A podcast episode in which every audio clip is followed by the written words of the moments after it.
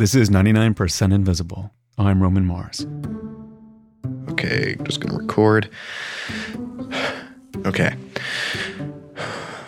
And that is producer Mark Bramhill recording himself. It is Monday, November 7th, 2016. So, what's happening here? Where are you? What is going on in this tape? Uh, so, I was getting ready to go to IBM's headquarters in San Jose, California. I was going to give this presentation to about 20 people. I'm way more nervous than I thought I would be, but it's happening. So I'm just going to practice running through uh, the little planned script I have. So tell us what this presentation is about. So I was getting ready to make a presentation for something that, if it was approved, would be used by millions of people all around the world. It would change every last cell phone, tablet, and laptop all around the world. All right, I'm sold. What is it? Okay, so it was a proposal for a brand new emoji. You know, those little pictograms we use to text each other, the thumbs up, the woman dancing, or the little yellow faces that smile or wink or they wear sunglasses. okay, I know what an emoji is, Mark. Jeez, I'm not that old.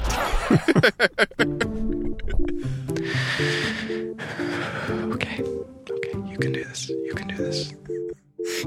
You sound so nervous. uh, I know. It's uh, really, really embarrassing.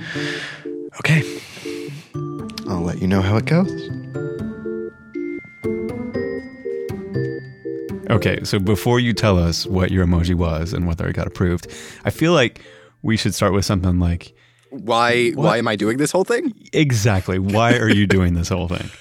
Right. So creating an emoji, it was not something that I actually planned on doing. But you do cover this stuff. You have a podcast called Welcome to Macintosh. You cover things like the intersection of tech and culture. And so this seems to be part of your beat. Exactly. And, you know, I think emoji, they're kind of right at that intersection. They've become this really interesting part of the way that we communicate. They're this kind of universally spoken language of pictures. But going into all this, I didn't really know that much about emoji. So I reached out to Jeremy Burge. He's the creator of Emojipedia, my job is keeping on top of any new emojis and sort of documenting how they change over time. So, for a real quick sort of history lesson on emoji, they started in Japan in the 90s. The first set of emojis was designed for a Japanese cell phone company by this guy named Shigetaka Kurita in 1998, when texting was still really new. There's only 176 of them, and they were 12 by 12 pixels each. So that's really low res for an emoji. That's super low res. Yeah. But these were like the first images that could be sent via text message before photos or anything like that. If you see the Japanese ones, they bear borderline no, no resemblance to what we see today. They were sort of very basic abstract pixel art. So these super low res emojis became really popular in Japan. And quickly, almost all Japanese text messages became dotted with these cute little pictures. But they were still only available on Japanese cell phones. And depending on which carrier people in Japan were using, these emojis could be different from phone to phone. I might send you the hamburger and you might get the poo. that's that's a problem. yeah, yeah, yeah. It seems like in our modern world of computers, this should not be happening. Right. The reason that this was happening was that when different cell carriers in Japan added these images for their customers, they encoded them differently. So let me take just a minute to explain what a character encoding is. This is Mark Davis. Every time you see a character on the screen on your mobile or laptop, it's always represented internally by a number. So there's some number associated with the letter A. So the problem in Japan was that the companies weren't coordinating about what emojis were assigned to what number. So one company might have the hamburger encoded as 46,790, while another carrier would have the poo encoded as 46,790. So when American cell phone companies decided that they wanted to enter the Japanese market, they knew that they needed the coding for these emojis to become standardized, and they turned to Mark and his organization a group called the Unicode Consortium. I'm the president of the Unicode Consortium. Uh, we're people behind the curtains, making sure that everything works. Uh, kind of like plumbers, you know, you don't notice them as long as the water keeps flowing. They're doing the 99% invisible work of the internet, if you will. I guess I'll allow it. So, the Unicode Consortium had already been working on standardization for a while. Not with emoji, but with text. The consortium was founded back in the early days of the internet when there was no universal standard for encoding text or anything else you saw online. People at the time were really used to getting emails uh, or looking at websites, and they would see just jumbled up garbage on the screen because it was the wrong encoding. The internet used to be so ugly. Like when you were a baby, you, you don't even know. The internet was terrible then. Yeah, I've I have heard stories, but uh, you know, Unicode they were founded to help with that. Most of their work has to do with language. You know, making sure that even little known languages are legible across different websites and platforms. That seems totally fair. That make the World Wide Web worldwide. Make sure everyone can be represented. Exactly. And ultimately, Unicode became the be all, end all text encoding standard. So, since people were already relying on Unicode to standardize text encoding, they thought, well, why don't we get these guys to do emojis for us too? Yes, yes, precisely. Though, when Unicode was first approached about emojis in the early 2000s, they weren't interested. They thought that these cute little pictures, they're probably a passing fad. I think we were all kind of hoping and praying for that. No. Roman, no. Emojis are here to stay. and five years later, around 2006, Unicode realized emojis were not going anywhere. So they decided to take on the project of standardizing them. So they looked at all the different emoji that had been created by the Japanese carriers and sorted through them to establish an initial core library. So, what was in that original set of emojis? It was kind of a hodgepodge, you know, two camels, uh, four mailboxes, five trains. well, you need two camels because you got the one hump and the two hump. Yeah. It's important. it's really important. And so once they had that core library, Unicode decided that all additional emojis should be considered very carefully and voted on and approved by Davis and the rest of the consortium. No more two camels slipping through the cracks. Each emoji that we encode, we really have to think does this sort of break new ground? Does it is it go in a new direction? Is it going to be extremely popular? Because we know that faces, for example, are very popular. We know that hearts are very popular and so on. So we try to weigh all these factors when we pick a set. So these guys really do pick all the emojis that are on my phone. That they they are the ones who decide. Yeah, yeah, exactly. So four times a year, Unicode meets to consider all the proposals they have for new emojis, and they are the final say in which ones are approved. And once an emoji is approved, it never goes away. Emoji can only be added. Once an emoji, always an emoji, you know? And so who comes up with these new ideas for emojis? Like who gets to submit proposals? So I had this question too. And I asked Jeremy, the guy from Emojipedia, and this is what turned this story from idle curiosity into a year long journey. For the proposals, like who is actually responsible for bringing these emoji into the world? Literally anybody, anyone on the planet. You could send a proposal in right now and Unicode would look at it and there's a chance that it could become an actual emoji. So so like I could do this. Like I could send I could send a proposal in. Yes. So, of course, when Jeremy told me that, I knew that I had to submit a proposal for an emoji. Of course. Yeah, Of clearly. course. What better way to understand the process than to go through it myself? But I didn't really have an idea for what I wanted to propose. So Jeremy gave me a few basic guidelines to think about. That you should be trying to prove there's already demand before you got involved. Don't start a petition and generate demand. He said that Unicode wants people writing proposals to cite evidence of demand, like hashtag usage on Twitter or Instagram, or Google search trends. He also said that my proposed emoji should be visually distinctive. If it looks the same as something else, it doesn't matter if it means something different. Emoji is about what they look like. But it can't be too specific. Like, it can't be for this one really specific kind of dinosaur or whatever. And at the opposite end of the spectrum, it can't be too vague. You know, if your emoji was just dinosaur, you might need more specificity, like T Rex. Well, it's a pretty fine line, but I, I think I get it. Okay.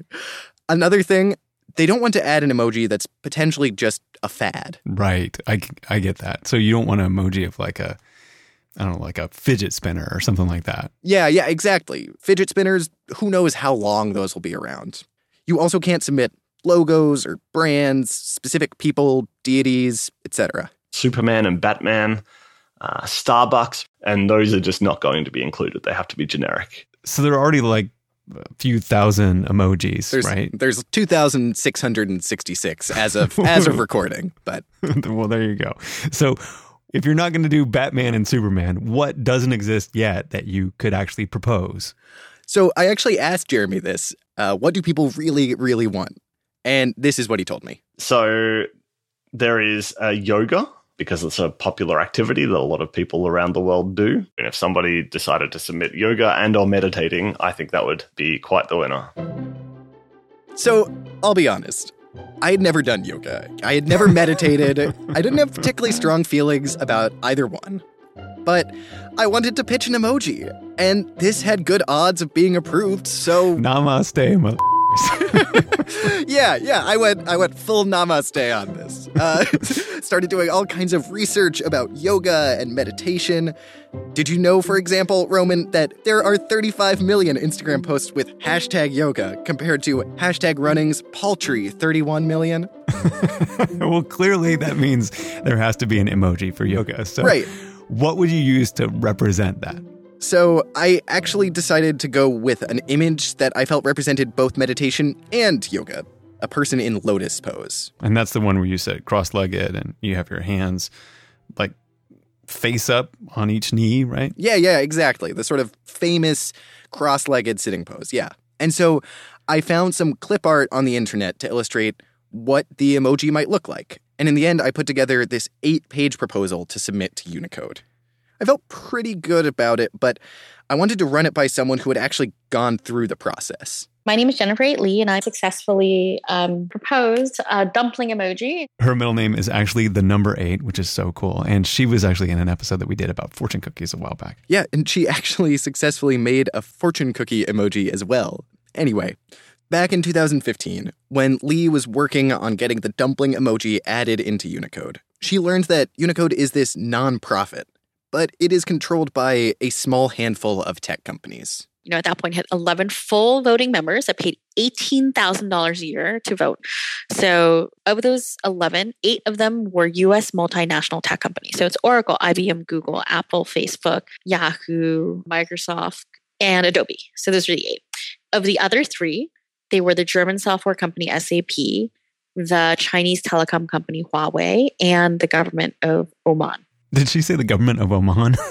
Yeah, because remember, most of what Unicode does has nothing to do with emoji and mostly to do with encoding language on the internet. So, the government of Oman is there to advocate for greater Arabic language support on computers. oh, that makes total sense. Yeah. And now Lee is a part of the emoji subcommittee with Unicode. She can't vote on which emoji get approved, but she is able to help novices like myself navigate the difficult path to emoji land. So, I showed her my proposal. It looks pretty solid, Yes. but I think your emoji characters are a little bit ugly. No. Well, you did use clip art, man. That's uh, fair. Fair. Probably not the standard of emoji characters, so I don't know where you got them, but you might do them in more of like either the Apple style or more of the Google style. She was right. I my design was not great. So I ditched these clip art images and hired a professional, a woman named Affy Messer, just so that my case would be stronger and Unicode would have a better idea of what this emoji could look like. I polished up my proposal, named it Person Meditating, and submitted it right at the deadline. And then a few weeks later, so I'm just coming into the studio now. I just got an email from Unicode. Let's see, let me load it up. It says the emoji subcommittee has decided to forward your proposal to the UTC. The document number will be L2 slash 16 dash 279. Regards, UTC. All right. All right. That's it. Woo! So that sounds like good news, but what does that actually mean? It basically means that I got through the first round, that Unicode was going to hold an official vote on my emoji. And at this point, you know, you can sit back and see what happens, Or if you are extra excited, like I was, you can actually show up to a quarterly meeting of the Unicode Technical Committee and present your proposal in real life. And so that brings us back to you being super nervous before your presentation back in November. Right. Okay. It is Monday, November 7th, 2016. Um, and today is the day that I'm presenting to the Unicode Technical Committee. but before we get to that, I want to talk about someone I met while I was there in the Bay Area. She was also there to make a presentation to Unicode. Her name's Rayouf Alhumaidi. My name is Rayouf Alhumaidi. I'm 15 years old. She's 15 years old, like in high school, and she wrote up one of these proposals like you did. Yeah, believe me, this is no small task. I've never written any proposals whatsoever. The closest thing I've done were uh, lab reports in science class.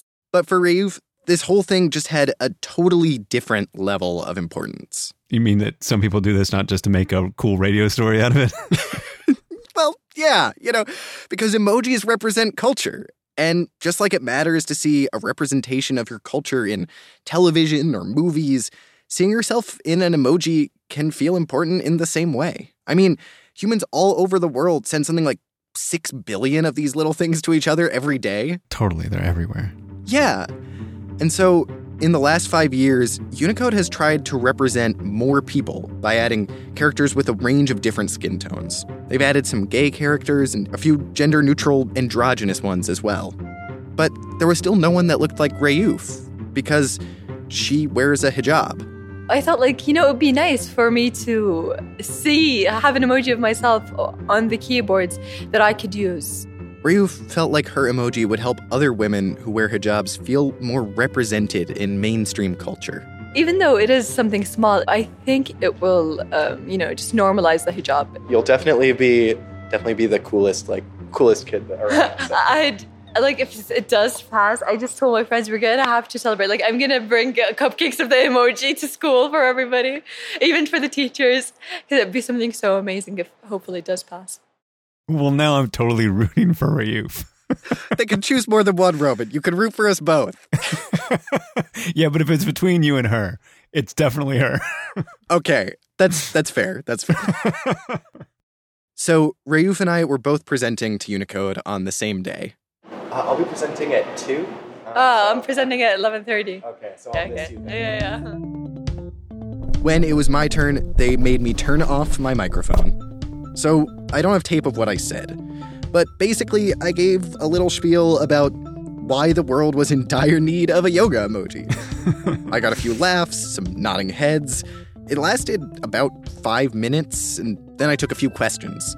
After it was over, I stood there kind of waiting for some indication of whether, you know, the committee liked it. And did they like it? They wouldn't say. I finally someone told me basically you need to leave so we can vote. so I left and I just figured that they'd be in touch soon. oh, okay. Yeah.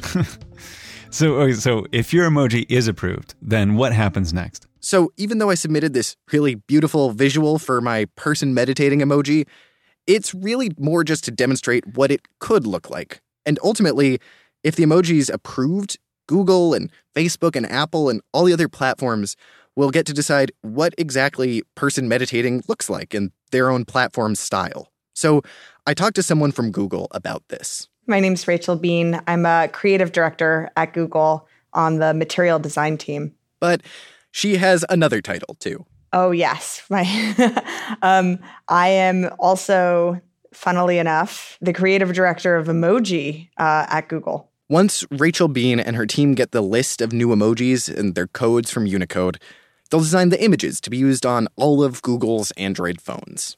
And what kind of guidance do they get from Unicode about how to draw them, how to make them look? Right. So they don't actually give them all that much. Um, they give them the name of the emoji and a few keywords of things it might represent.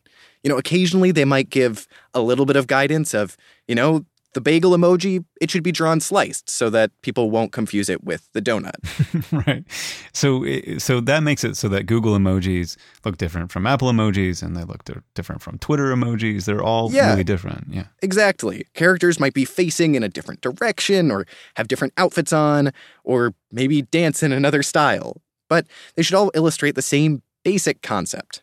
And recently, Rachel Been and her team at Google have redesigned the entire library of Android emojis.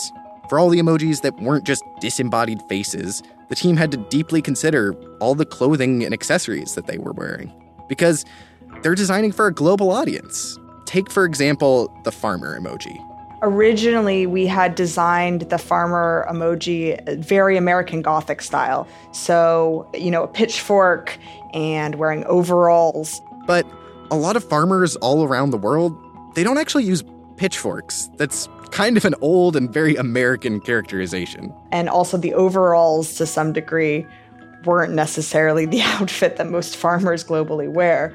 So we changed the actual prop that the farmer was holding into a grain. Um, so to really put more emphasis on what's grown universally versus tools that may not be universally used. And this kind of global inclusivity is the same stuff they'll have to consider with the emoji that I proposed, you know, of the person meditating. What will it wear? Like, what's the color of the clothing? Is he or she, are they going to be wearing uh, leggings, a leotard, a t shirt? You know, it's good that they're thinking about this, but the Google designers are never going to really be able to fairly represent all cultures. Right. And Unicode is this governing body with a bunch of representatives, but they're all mostly from these big tech companies. And so this whole system, it kind of irks people. It's not a good system. you shouldn't have to ask these people's permission. This is Keith Winstein. I'm Keith Winstein. Uh, I'm an assistant professor of computer science here at Stanford. And he says, you know, if there is not an emoji that represents you or your culture, Unicode's process for getting one is not exactly quick. So having to wait, you know, two or three years for it to end up in the standard, and that's a long time. It doesn't take quite that long anymore. It's closer to one or two years. But still, Winstein points out that there are already platforms like Slack that let you take an image and make it emoji sized, where you don't need to go through Unicode. Yeah, totally. Because uh, Kurt Kohlstedt on our staff, he does this, and he makes a little emoji for every episode, and we share it when the episode comes out. And it's just a little picture. It's not really an emoji. Exactly. And so there is no special encoding process required to make them. This is a much simpler way of doing it rather than trying to cram everything into Unicode. And even though I think Winstein gets at some really important criticisms, if we went to a system where we really just sent tiny pictures, then the thing that I really love about emojis would kind of be lost, which is that they've turned into this sort of universal standardized language of pictures. Like the idea that some stranger in Argentina and I are both sending a heart eyes emoji to express love, I think there's something really cool about that. I mean, that is a nice quality to them that they're universal. So, um, so what happened with your meditating person? You must know by now. So, for a few days after my presentation, I still hadn't heard anything. Like, no email thanking me for my proposal or letting me know when I'd hear back or anything like that. It was just total radio silence. And then I was just scrolling on Twitter. Um, so I just saw that Emojipedia has uh, tweeted about some of the new emoji. Let's see, I'm opening up the page. Person with a beard, um, star eyes, zebra, giraffe. The hijab emoji passed. That's really cool. Um, not seeing mine. Uh, serious face with symbols covering mouth. Face with open mouth, vomiting. Ooh, that's um, person in steamy room. Person climbing person in lotus position for yoga and meditation. That's mine. It passed. All right, there we go. So that's it. Yours passed. And more importantly, Rayouf's passed. That's so great. Yeah, both of ours were accepted, and I am super excited about it, as you could probably tell. So they they changed the name of mine from person meditating to person in lotus position. You know, Unicode really likes the specificity of these things. And as of now, we're recording in August of 2017. It's not on your phone just yet, but person in lotus position, the hijab emoji, and all these new ones should be on your phone by the end of the year. So when you get the person in lotus position emoji on your phone, you can think of Mark and how he doesn't even like yoga. no, but that's that's the thing. I actually have started doing yoga and meditation. uh, it's one of the many things that came out of doing this story for me. A huge new appreciation of yoga and meditation. Well, that's remarkable. Well, then, namaste for real then. Namaste, Roman. You know that just means hello, right?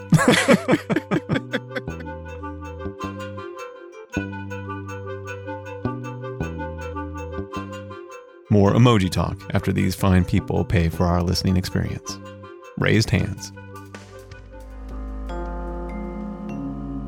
Support for 99% Invisible comes from Sonos. My favorite piece of architecture is a home filled with music. When you have a Sonos system, each room has its own soundtrack. In my case, I have uh, punk rock showers, uh, Hamilton score for dinner. Sometimes it's Sufjan Stevens for dinner. Uh, podcasts are really good with dishes, and it's all controlled by one easy app. Sonos makes my house 100 times better. For the first time ever, Sonos is offering the listeners of 99% Invisible 10% off one order of $2,500 or less for any product on Sonos.com. This offer is available for a limited time only and cannot be combined with other discounts or promotions. Use the promo code INVISIBLE10, that's invisible10 at Sonos.com to receive this exclusive offer. 99% Invisible is brought to you by Adobe XD, the fastest way to turn your best ideas into beautiful experiences. User experience design is an industry filled with a variety of problem solvers, people with varied backgrounds and education who enrich UX design with their different points of view and empathy for users. Heather McGaw came to UX via photography and industrial design, but then really fell in love with UX research and warns designers of the dangers of not doing the proper research.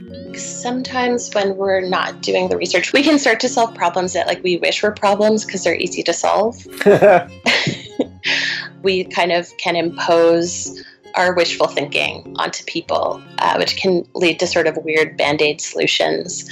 I think that's a big risk. Visit the Adobe XD blog to explore how design solves problems, how to do good research, and Heather's advice for designers starting out go to adobe.ly slash UXIRL. Together, Current by GE and JP Morgan Chase are transforming by using sensors to make businesses more and for Chase customers. That sounded confusing because you don't have all the information. If you want to harness all the hidden potential in your building, you need Current by GE to gather that information and make decisions. So picture this lighting is already everywhere. So Current by GE piggybacks on that existing infrastructure, adding sensors to light fixtures that can collect all kinds of data about the building. Then they analyze that data to uncover new information to make things run more efficiently like selectively dimming the lights in certain areas or controlling the air conditioning. The lighting system becomes the nervous system of a building. With Current by GE, JP Morgan Chase is reducing their branch's consumption of light-related energy by more than 50%. That's equal to taking 27,000 cars off the road every year. To learn how to capture value hiding in the walls and floors and ceilings of almost every type of building, go to currentbyge.com our female dancing bunnies versus our male dancing bunnies, we made the decision that they're wearing the exact same outfit. Men get the skimpy leotard just like the ladies. Really, gender, a lot of it is a social construct. And if we're trying to be more universal, um, it's, it's sometimes good to eliminate some of the social constructs so it doesn't feel super resonant for one culture over another. Yeah. Also, I just have to say that the men in dancing men with bunny ears is one of my favorite emojis at this point. But me too. I love that we kept the man wearing little a little leotard instead of putting shorts on him. That was one of the the best moments in my career. I'm kidding. but it, I but I do think it's great. I do think it's a great decision that we made. 99% Invisible was produced this week by Mark Bramhill with Katie Mingle and Avery Trufelman. Mix and tech production by Sharif Youssef. Music by Breakmaster Cylinder, Melodium, Lullatone, and Sean Real. Our digital director is Kurt Kohlstedt. The rest of the team includes Delaney Hall, Emmett Fitzgerald, Taryn Mazza, and me, Roman Mars. This story was adapted from Mark's podcast, Welcome to Macintosh, where he's currently airing a multi part series on emoji. It goes a lot deeper than we could fit into these 25 minutes. So if there are things you're still wondering about, you know, emoji related, they're probably answered in this series. The first episode is out now. You can find it at macintosh.fm or wherever you listen to podcasts. And the show has lots of other episodes about design and technology that you beautiful nerds are bound to enjoy. Go check it out. We commissioned original emoji art from Kara Rose DeFabio that tells the complete story of this episode entirely in emoji. You have to see it. It is at 99pi.org. And finally, thanks to Rishikesh Hirway for explaining to us on the Allusionist podcast what namaste actually means. I heard it. It's a joke. We are a project of 91.7 KALW in San Francisco and produced on Radio Row in beautiful downtown Oakland, California. 99% Invisible is part of Radiotopia from PRX, a collective of the best, most innovative shows in all of podcasting.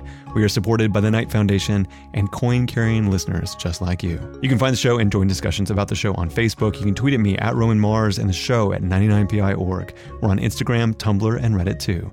But our fabulous home on the internet with more design stories than we can ever tell you in audio form is our website at 99pi.org.